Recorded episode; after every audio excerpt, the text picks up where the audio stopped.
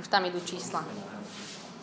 Uh, naozaj sa teším, že tu dneska budem hovoriť, pretože je taká jedna osoba, ktorú mám úplne najsamradšej na svete a uh, proste už dávno mi ukradla srdce a volá sa Ježiš a nemôžem inak, ako mu patriť a mám ho strašne rada a okrem toho, keď niekoho máte strašne rád, tak vás o ňom stále baví rozprávať. Takže ja si myslím, že tento náš Ježiš je úplne najlepšia téma a nikdy ma to neprestane baviť a ja dúfam, že vás to nikdy neprestane počúvať. Aj mňa to baví stále počúvať, lebo je úplne úžasný a obdivuhodný a do nekonečna sa o ňom dá tak uh, bádať a hľadať a spoznávať ho. A tiež, prečo si myslím, uh, že je super o Ježišovi rozprávať, je to taká dôležitá vec, ktorú sme si aj tak uvedomili na príhovoroch, keď sme sa za toto modlili, že ja to stále znova zažívam, že viete, naše náboženstvo, ktoré my tu žijeme a vyznávame túto našu vieru, takže to proste celé je kult o jednej osobe. To je o tom, že je jedna, jeden človekoboh, alebo jeden boh, alebo jedna osoba, ktorú chceme nasledovať a ktorý je v tom úplne najdôležitejší. A ešte to poviem inak, že všetko, čo my tu žijeme, to, čo sa tu všetko deje, v tejto našej viere, tak to je o vzťahu. Je, že existuje nejaká osoba a ja ju mám strašne rada a preto robím nejaké veci, že to je o vzťahu. A ja viem, že vám možno nehovorím v tomto úplne nejaké super novinky, ale neviem či vy, ale ja sa stále, stále znova pristihnem na tom, že zrazu začnem žiť nejakú cestu alebo nejaký duchovný rast alebo nejaké princípy a úplne zabudnem na to, že, ale že tu je jedna osoba a ja žijem s ním vzťah. Že ja ráno vstanem a on býva v mojom byte a ja si poviem, že tak čo si dnes oblečiem a že poď ideme do školy. A proste pýtam sa ho na to, čo spravíme s našimi peniazmi a čo robím s mojim časom. A že namiesto toho sa strašne ľahko viem sklznúť do toho, že žijem niečo, čo som sa naučila a úplne špeciálne som si všimla, že ako náhle ma Boh niečo naučí v tomto našom vzťahu, že mi nejako vysvetlí, že vieš, čo sa robí takto, kvázi nejaký vzorec, tak ja si že už niečo viem a prestanem ho potrebovať. A začnem následovať ten vzorec, lebo už viem, že to takto funguje. A ja chcem hovoriť preto o našom Ježišovi, pretože aj my všetci, ktorí žijeme s Bohom aj veľa, aj krátko, to je jedno, stále ako keby znova na to zabudáme, že, že celé, čo sa tu deje, to je vzťah, to je On a aký On je, a ako sa zajtra ráno zobudím a ako sa nám dom bude dať. A že to nie je žiadne náboženstvo, ani úlohy, ani, ani duchovný rast, ani dary, ani, ani všetky služby ma vôbec nezaujímajú. Ma všetky služby oproti tomu, že chcem zajtra ráno byť s ním od rána do večera. A všetky tieto veci, ktoré my robíme, tak sa tak aj pýtame, že aký to má zmysel. A vždycky, keď niečo urobím, a myslím teda dobre v živote, nejakú službu, tak sa môžeš spýtať, že a na čo to robíš? No ja poviem, že no, lebo je dobrá vec, je to taká služba. A na čo robíš dobrú službu? A na čo? A na čo? Vždy dojdete, chcem odozdať svojim deťom niečo dobré. A potom sa niekto spýta, na čo chceš odozdať deťom niečo dobré? A vždycky dojdete na tento bod, čokoľvek v živote by ste sa spýtali, ale existuje jeden moment, kedy táto otázka vypína a to je moment, keď je niečo nádherné. Pretože keď vidíte zapadať niekde v horách nádherné slnko, tak sa nemusíte pýtať, na čo to je proste to krásne. Alebo som na nejakom koncerte a moje srdce mi úplne povskočí z tej nádhernej hudby a ja sa nemusím pýtať, že na čo tam je ten fidlik a prečo hráme ten na gitare, na čo. Proste je to krásne. A to je jedna vec, ktorú vám tak chcem povedať, že krása sama o sebe stačí ako dosť dobrý dôvod. A to je jedna veľmi silná vec, ktorú my v sebe máme, lebo Boh je nádherný. Takže tu končí, končí táto otázka na čo. A druhá taká strana, z ktorej by som vás chcela priviesť tejto téme, je, že my ľudia sme také špeciálne tvory, oproti zvieratkám vo všeličom, ale v jednej takej veci špeciálne, že máme túžby. Človek má všelijaké túžby a jedna z týchto túžob človeka je túžba byť fascinovaný niečom, ohúrený, niečím, ohúrený. Že my proste túžime, aby nás niečo úplne tak prevalcovalo. Toto zvieratá naozaj nemajú a, a ako tak túžime po tejto fascinácii, tak ľudia to úplne katastrofálnym spôsobom dneska všelijako utišujú tento hlad aj my. Uh, napríklad túžia po kráse a často, často napríklad porno je túžbou po kráse alebo po, po úplne, že nejakej nejakom ohúrení lásku, alebo ľudia túžia po úplne hlbokých zážitkoch tak skáču bungee jumpingy a lietajú, neviem ako, ja nemám nič proti týmto športom, ale proste viete, čo myslím, také donekonečná hľadanie po nejakej fascinácii. A my sme jednoducho smední potom. A sila je to, že keď si fascinovaný niečím, keď si proste, že ťa to úplne dostane, to je, to je taká silná motivácia ako skoro nič iné. Ty môžeš byť o niečom názorovo presvedčený a tak, ale proste keď ťa to raz niečo dostane, ty si tým fascinuje, tak to je úplne, že najsilnejšia motivácia. A XY ľudí aj v cirkvi alebo v spoločenstvách a ide proste, lebo to treba tak.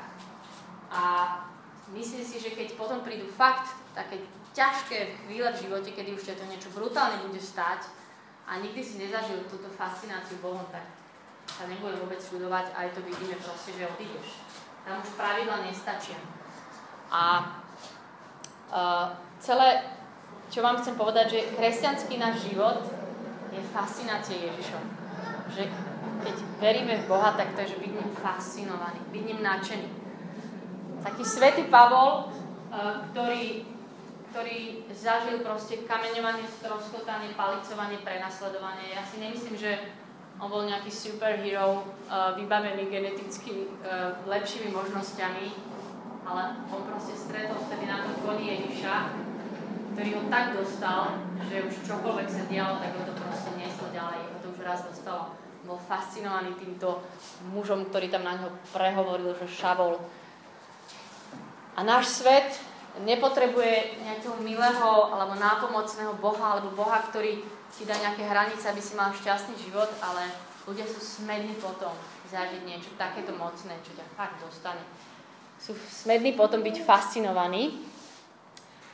A náš Boh je takýto fascinujúci, on sám je takýto nádherný a keď si vezmete napríklad svätého Jána tiež ešte, jeho milovaného uh, učeníka, ktorý mu tam ležal na rameni niekde pri poslednej večeri, ktorý keď ho potom stretol, v zjavení, ako sa píše, tak ten tam proste padol na tvár a úplne, úplne bol stratený, hej? A to predtým o sebe písal, že ten učeník, ktorý pane, ktorého pán Ježiš miloval a bol tam pri ňom blízučko a zrazu stretol to fascinujúce Ježiša, padol na tvár, Ježiš mu sa povedal, že neboj sa a potom ho tam Jan opisuje pomocou drahých kameňov duch a sklených mor.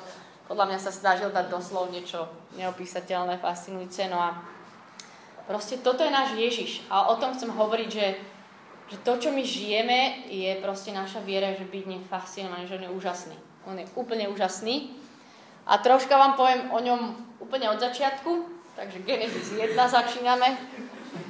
boh stvoril svet, ako viete, a stvoril tam veľa vecí, potom stvoril aj človeka, jediného ho urobil inak vlastnými rukami, on ostatný povedal slovo, ale človeka stvoril takto rukami a dal mu slobodu, čo je úplne úžasná vec, pretože keď máte slobodu, tak vtedy môže byť láska vôbec. Ak nie je sloboda, ja ti prikážem, že budeš ma milovať, tak to nie je láska. No a Boh do nás vložil túto slobodu, ako určite viete, a to preto, že On sám po nás túžil a nás miloval od začiatku a chcel s nami mať tento vzťah lásky a jeho motív, prečo toto všetko urobil, bola láska. A v Efezanom 1.4 je napísané, že veď ešte pred stvorením sveta, veď ešte pred stvorením sveta si nás vyvolil, aby sme boli pred ním svetí a nepoškodení v láske. Takže mňa, ako tu dneska stojím 1. júna, Karlovke si vyvolil pred stvorením sveta, lebo vedel, že budem a od začiatku po mne túžil. Proste on ma mal tak strašne rád a vymyslel si, že budem a že budem takáto. Skúsi si to trošku uvedomiť, že proste každý sám o sebe, že, že Boh v takejto láske už si ťa vymyslel už pred stvorením sveta, aby s nami mohol byť No a potom, ako iste viete, sa to dosť pokašľalo tým hriechom a človek to pokazil. A niečo sa stalo. A teraz vám niečo poviem. Nič nové najprv. Boh, ako viete, je v troch osobách. Boh, Otec, Duch, Svetý a Ježiš. Trojediný Boh, ktorý sám v sebe sa má strašne dobre. Uh, on má, má, keďže je trojediný, tak on predstavuje naozaj tú lásku a ten vzťah a Ježišovi bol u oca dobre on nemal dôvod odtiaľ odchádzať z nejakých starost, starosti alebo čo. On mal totál radosť pri otcovi. A teraz jeden výrok, ktorý ma fascinuje, že veľa ľudí sa chcelo stať Bohom, ale len jeden Boh sa chcel stať človekom. To je tento náš Ježiš. On sa ako Boh ako tam bol pri ocovi v totálnej plnosti, rozhodol stať človekom. A nikto z nás si to nevybral, že sa stane človekom, to sme nemali túto možnosť, ale Ježiš si vybral, že sa stane človekom. A on si tým pádom vybral, aby ho bolela hlava, aby bol špinavý, aby bol unavený, aby ho bol žalúdok, a aby sa ľudia na ňo vykašľali a všetky tieto iné veci. A keď chcem troška hovoriť o Ježišovi, tak sa to nedá vynechať, to, táto jeho úžasnosť, to, že sa stal človekom, pretože, pretože to celé vychádza z tej prvej úplnej lásky, že on si ma vymyslel, stvoril ma. A potom, keďže sa to pokašľalo, tak išiel na to. A toto on spravil, že sa on Boh stal človekom. A vybral si takúto totálnu poniženosť. A ešte, aby ste trošku pochopili, že tento Ježiš sa z túžby po mne stal dieťaťom, tak to nebolo len tak, že on sa stal dieťaťom totálne naozaj, že to bolo fakt pokorujúce a ťažké. Poprvé sa stal v utláčanom národe dieťaťom, to znamená, viete, že Židia vtedy žili pod Rímanmi a situácia bola úplne na figu. Hej, Ježiš si mohol vybrať, že sa narodí v roku 2014 v Nemecku v nejakej bohatej rodine. On sa narodil v utlačenom národe, narodil sa úplne v zlom čase, bolo ščítanie ľudu, celá krajina bola hore nohami, jeho mama tam niekde cvalala na tom osliadku. Po tretie sa narodil do nemanželského vzťahu, to znamená, ho to sprevádzalo celý život, táto škvrna, sa ho pýtali, že a tvoj otec je kto že celý čas to bolo také pofiderné, čo vtedy bolo úplne, že to ste boli nikto. Narodil sa naozaj do chudobnej rodiny, čo vieme z toho, že pána Mária tam obetovala iba tie hrdličky, že oni nemali tam na tých baranov. A narodil sa ako bezmocné bábetko a prvé, čo ľudia okolo neho chcú urobiť, je zabiť ho. Že nabehne tam Herodes a chce zabiť všetky tieto bábetka, že to je úplne neskutočné, že čo tento Ježiš urobil. A keď čítame Bibliu, čo je jedna absolútne fascinujúca kniha, ktorá má naozaj rozluštenie práve v Ježišovi, že keď budete čítať Svete písmo, tak on je ako taký kľúčik na rozluštenie tejto šifry, ktorá vám všetko vysvetlí. Aj, aj v starom zákone, že keď si vezmete, že neviem, kde by ste typli, že sa prvýkrát Ježiš spomína Biblii nejako, tak je to, že už v Genesis 2. kapitole, kedy je napísané, že a opustí muž otca a matku a pripúta ke svojej manželke a budú jedno telo a Pavol potom v, liste, v listoch o tom hovorí ako o cirkvi a o Ježišovi a to je to prvé proroctvo o Ježišovi, že toto sa stane. A tento náš Ježiš teda je úplne fascinujúci aj v tomto svetom písme. Ja troška na základe Biblie a, a z úplne asi starých známych vecí vás chcem, vás chcem urobiť taký hlad po ňom, samom viac ho mať, že znova to tak nasmerovať na neho a nie na tie všetky veci, okolo ktorých chodíme alebo ktorým sa venujeme. A že mať hlad po tejto jednej osobe, o ktorej sa píše v tejto knihe. No. A teraz dobre počúvate, aký on je v tejto knihe. Jedna vec, čo chcem ešte povedať, že keď budem uh, spomínať všetky tie známe podobenstva, v ktorých Ježiš vystupuje, tak skúste to teraz počúvať s takými ušami, že, že toto proste neurobil Boh tejto jednej osobe v tom čase, ale toto je Ježiš, ktorý takto ide ku mne prístupať, že toto je On a ja. To je On a ja. Jeho srdce pre mňa. Tieto všetky príbehy sú napísané o tom, aby sa zaznamenalo, čo sa stalo v tom roku. Ale je to proste, že toto Ježiš mi hovorí, že to mám pre teba. Tento náš Ježiš je tam nenormálne citlivý a vnímavý. Prvá vec z Lukáša 7, 11 je príbeh, ako uzdravil jediného syna vdovy, ktorého už mŕtvého niesli a je tam napísané, že keď Ježiš videl tento smutočný sprievod, tak to tak ním pohlo a doslova to znamená, že, že to bola až taká emocia, že pohla jeho vnútornosti. To znamená to slovo, ktoré je tam napísané, že Ježiš je tak citlivý, že, že keď proste vidí našu situáciu, tak to hýbe až jeho vnútornosti. A my skúste si vybaviť svoju najsilnejšiu emociu, že vás bolelo z toho bruchu a že, Proste takto Ježiš cíti. Ďalšia vec uh, je naozaj strašne vnímavý a pozorný, že my si myslíme, že on nevidí nejaké také detaily. To je v Jánovi 5-6, že tam ležalo kopa chorých pri tom jazere a uh, Ježiš prišiel a tam je, že videl, že už bol dlho chorý. On videl, čo bežní ľudia možno nevideli. On videl, že bol dlho chorý. Tento postihnutý. Tretia situácia, ktorú tiež poznáte, že, že Ježiš je ten, ktorý má hnev, aj smútok, aj radosť a že viackrát je tam v tejto situácii s Lázarom, že to bol ten, ktorého on miloval, to bol jeho priateľ, že on keď tam prišiel, tak Ježiš zaplakal. Že toto je Ježiš, ktorý, ktorý takto sa pozerá na moje situácie. Videl maličkosti, vidí maličkosti Ježiš aj to, čo nevidno pre bežných ľudí, že sa tam pozerali na ten chrám, to je tá chudobná vdova, ktorá tam išla hodiť a že on má úplne iný pohľad ako ostatní, že ty prichádzaš nejakou prkotinou, ktorá je v niečom nič a že Ježišov pohľad je na to úplne iný. Jeho pohľad je iný ako ľudia. V Marekovi 2.5 je napísané, že keď videl ich vieru, tak povedal tomu ochrnutému, že odpúšťajú sa ti hriechy, to je tí, čo ho tam spustili, že že on proste vidí veci, ktoré ľudia nevidia, že ty urobíš nejakú obyčajnú vec, ktorú ľudia nedocenia, že ty si dneska sem došiel alebo neviem kam. že keď Ježiš vidí tvoju vieru, tak si povie, že fú, táto baba to pre mňa urobila, že, že to je viera, že to, týto pre, táto to pre mňa urobila. Ďalšia super situácia našim Ježišom je Jan 8. To je tá situácia, kedy priniesli Ježišovi tú cudzoložnicu, tí farizeju tam dovliekli úplne spravodlivé, lebo ju rovno pristihli pri, pri hriechu, donesli ju a šmarili tam proste na zem a ukázali, že aha, táto urobila teraz toto, že čo ty s ňou urobíš. A viete, čo Ježiš urobil? Pamätajte si to.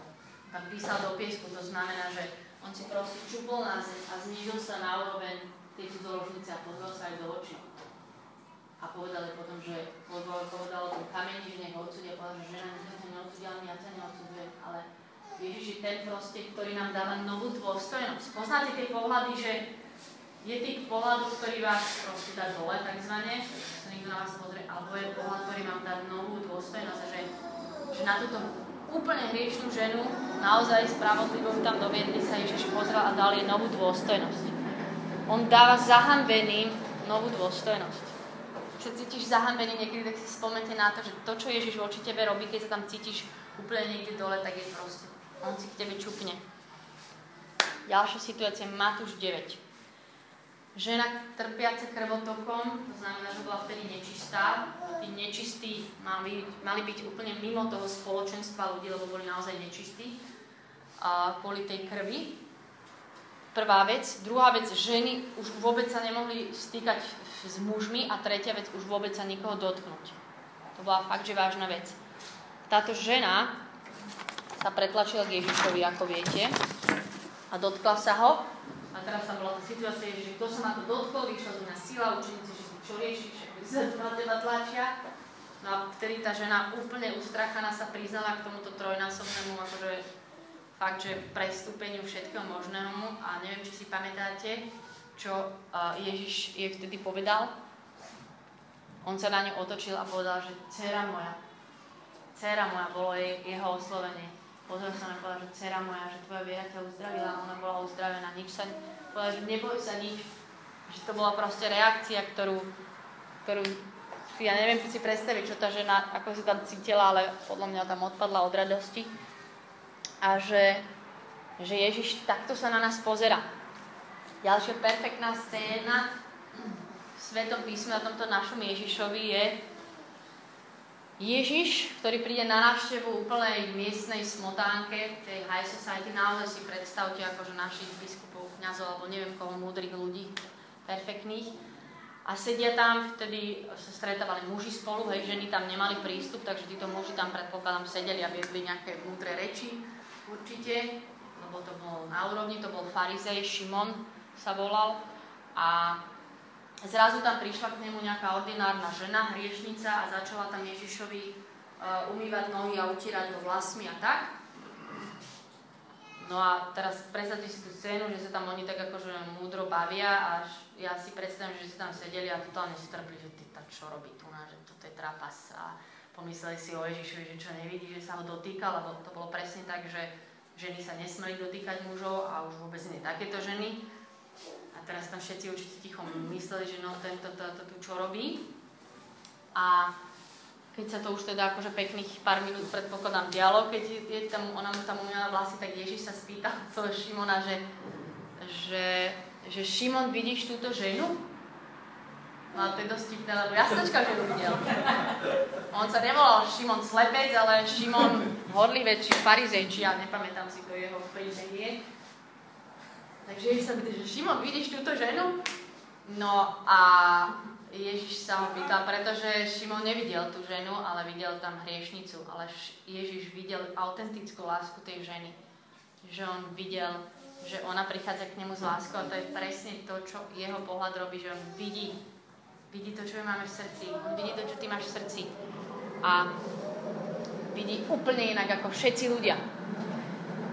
Ďalšia fascinujúca, vôbec celá úžasná oblasť, aký je Ježiš, mňa to fascinuje, jeho radikalita. Ak si spomínate na tú situáciu, ako Ježiš tam e, prišiel do chrámu a vyháňal tam všetkých tých s tými stánkami, tak tam je napísané, že Ježiš ne, neprišiel do chrámu, videli ich tam a vyhnali, ale tam je, že Ježiš prišiel, zvládal situáciu, uplietol si bič, to znamená, že mu to chvíľu trvalo, nebol žiaden amok, on sa proste vážne naštval, uplietol si bič a vyriešil tú situáciu veľmi radikálne na tie časy. Že on sa naozaj nahneval, bol radikálny a neriešil, čo si o tom myslia ľudia. Poprevrácal tam stoly. Bol fakt drsňak. Potom ďalšia situácia, keď tam sa zišli všetci super múdri v tých, tých časoch, veriaci farizei a začali tam čakať na ňu, že no, vyliečiš ho v sobotu a Ježiš ho uzdravil v sobotu, tak je tam napísané, že keď to Ježiš urobil, tak jak tam stále tam je, že a premeral si ich s hnevom. Viete, predstavujte si vás, Ježiš premeral s hnevom, keď niečo poviete, že boli prosím fakt farizei a tam je, že a on si ich premeral s hnevom a povedal, že tento človek bol. Že tento človek bol chorý a bol uzdravený. Alebo bol úplne mimo konvencií, že on si fakt robí, čo chce, že my sme zviazaní proste tým, čo tu funguje, Európa, svet, doprava, neviem čo. A že proste on dokázali z mimo konvencií vlastnej rodiny, že oni mu tam za ním prišli a chceli ho odviesť do bláznica a že on na to kašľal. Farizej, ktorý naozaj si skúste predstaviť ako dnešné autority, že by za mnou prišiel vážený dekan, kňaz a biskup a začal by riešiť nejakú situáciu, on ich úplne dostal o tých daniach, že hm, pozrite sa, hej, a kašľa na to, že nemal žiaden strach. Pilátovi úplne bez strachu mocenskej autority povedal, že nemal by si žiadnu moc, keby ti ho nedal môj otec, že, že on je radikálny a jeho absolútne s tým nehybe nejaké takéto pravidla tu na vo svete. Že on, on nemá problém sa pohádať s týmito kňazmi, biskupmi a týmito predstavenými. A ďalšia úžasná vec, ktorá nám podľa mňa stále nejde do hlavy, je, že, že Ježiš je naozaj že márnivo veľkorysý a štedrý. A teraz stále hovorím, že o vás, pre vás, dobre? Nespomínam nejaké príhody, že tam na niekoho vymínal niečo, ale že voči mne, chce byť voči mne, všetko tieto veci je to, že to, čo Ježiš má pre mňa. Určite poznáte podobenstvo o, o tých desiatich tisícoch talentov, ktoré Ježiš hovorí, že on ako odpustil, ako ten správca tomu dlžníkovi a ten dlžník to potom nezvládol a myslím si, že fakt, že plná sila tohto podobenstva je, keď si uvedomíme, že 10 tisíc talentov je, jeden, jeden talent je 40 kg zlata. 40 kg zlata je proste na, naozaj veľmi hromada. 10 tisíc talentov je astronomická suma. A Ježiš naschvál použil takýto príklad, že on príde a odpustí ti astronomickú sumu. 10 tisíc talentov. To je jeho štedrosť. To je to, čo má pre teba takéto míňanie. V Káne Galilejskej perfektný príbeh, proste oni sú tam všetci, ja neviem, ako vyzerali po tých pár dňoch tej svadby, ale určite bolo dobre. A Ježiš potom premenil 400 litrov drahého vína. To bolo chutné víno, chutnejšie ako to prvé. A nedal im tam 5-10 litrov. On je proste štedro míňajúci na tieto situácie. Tam je napísané, že premenil to víno pre tých, čo vypili už dovtedy všetko, čo bolo. Hej? Proste je fakt štedrý. Tiež neviem, či ste sa niekedy zamýšľali nad podobenstvom s tými ovečkami, že, že 99 oviec má, jedna sa mu stráti. Normálne, logicky, keď sa na tým zamýšľate, fakt necháte 99 oviec a idete hľadať jednu? Ja ju nenechám, lebo 99 je ohrozených. Ale Ježiš tak nerozmýšľa. Proste ty si jedna ovca. On nemá, že tuto už mám svoje spoločenstvo, neradi jeden sa strátil, obetujeme straty proste Nechá 99, ide hľadať jednu. On je bláznivo štedro míňajúci. Žena, ktorej sa stratí jedna drachma, hľadajú, nájdejú z desiatich a čo potom urobí? Zavolá všetky kamarátky, usporiada párty doma, hora, našla sa. No a, a tam sa tá na konci podobenstva je, že no neurobí to každý z vás. A ja hovorím, no neurobí. Na párty budeš ďalších 5 drachiem samozrejme. Ale Ježiš to urobí, proste to je on, nájde jednu drachmu a je takýto míňavý na nás. Úžasne. Ďalšia vec, čo mi ešte tak napadla, že, čo sa mi na ňom strašne páči, že že on je proste tvrdohlavý vo svojom rozhodnutí pre teba.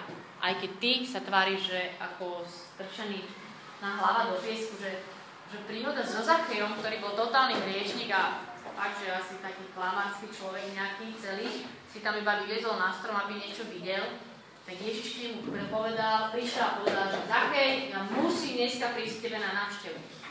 A že to je on, a Zachej mu povedal, že hej, smola, ne? ale on proste príde znova a povie mi, že ja musím, ja chcem k tebe prísť, pustí ma dnu, že on je za mňa to tvrdohlavý, že ten, ktorý mňa takto chce a že toto sú proste veci, ja vám hovorím o tej jednej osobe, a, ktorá proste zajtra ráno vstane, že, že o tomto toto celé je, že takýto on je, to sú jeho vlastnosti, ktoré má pre teba. A že ja sa nechcem sklzávať do nejakých príkazov, zákazov a ciest a riešenia, ebenu, vedenia, mňa to vôbec nezaujíma.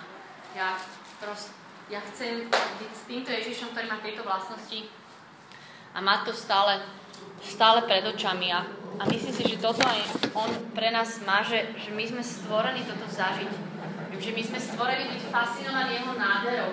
A ešte som vám zavodla povedať jednu tiež vlastnosť, ktorú človek má v sebe totálne zakodovanú a to je taká vec, že keď je niečo krásne, tak my o tom chceme hovoriť Predstavte si, že by vás niekto pozval na nejakú večeru, všetko by tam pripravil, navarili 10 takých chodov, že sa zbláznite vždy, keď to je, ale by tam bolo nejaké také pravidlo, že nesmieš nič povedať.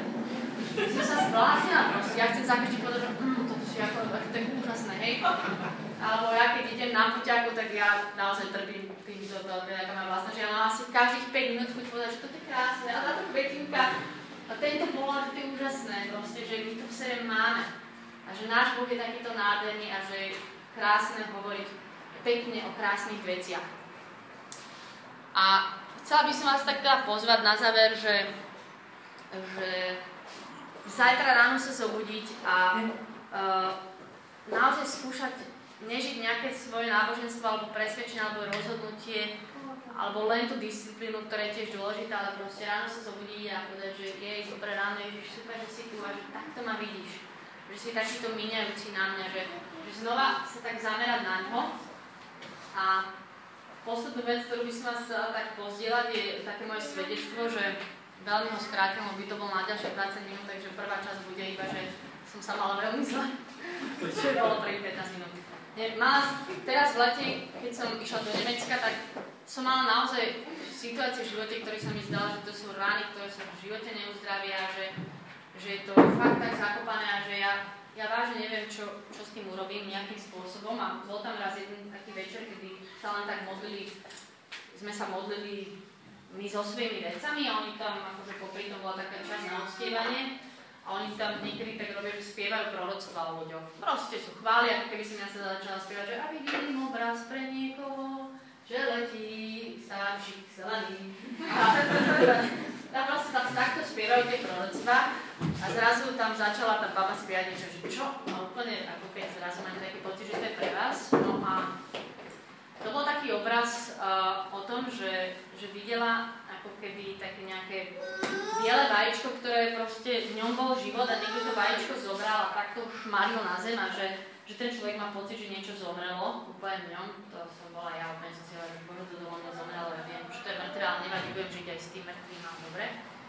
A že potom ako keby ďalej bola takáto nejaká biela vec v takom žalári a v temnote a že zrazu prichádza tam taký bohatier, totálne odetý v sláve, svetle, nádherný, to bol Ježiš, to je on, náš Ježiš, zišiel z toho konia, zobral túto bielú vec so sebou nežne takto úplne do náručia, lebo vedel, že to je krehké, on to zobral z toho hnusného temného žalára, zobral to k sebe úplne takto jemne a nasadol na toho konia a odcválal a doniesol to k otcovi na jeho trón a otec si to zobral a zobral si to tak k sebe, až tak do seba, by som povedala. Lebo to bol až taký obraz, také podobenstvo, že ako keď je nejaká sliepočka sedí na vajíčkach, tak viete, ona na tom tak sedí a potom vlastne sa narodia oni.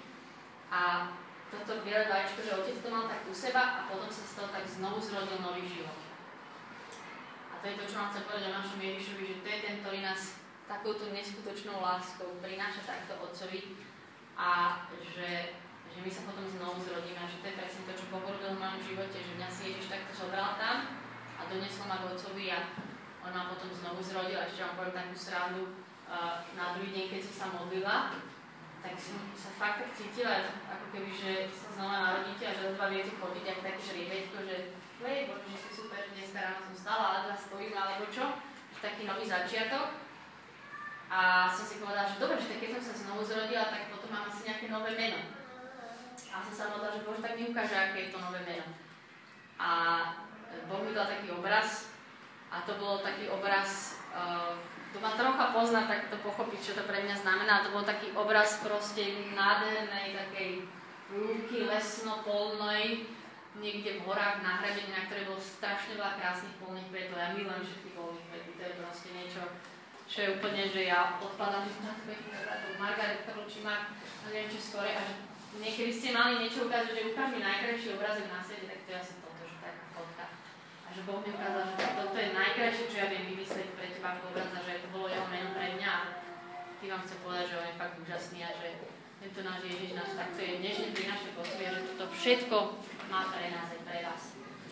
Ešte poslednú praktič vec, že strašne maličko to môžem povedať, ale skúste sa niekedy modlitbe ponoriť do toho, že si čítate Evangelia a objaviť tam tie Ježišové vlastnosti, keď nám povedať, že Pane Ježiš, toto ty máš pre to tak hľadať Boha Super zábavné.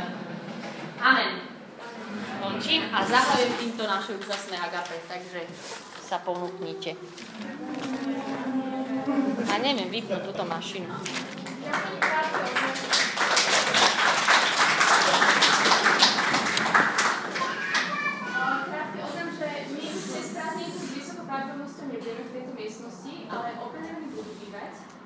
len chceme zamedziť eh, permanentnému padaniu počas chvál, lebo to bude strašne teplo Takže to nechceme. Takže budeme vysokou pravdepodobnosťou urekol, ale dostanete o tom mail, ak nie ste v našom mailing liste,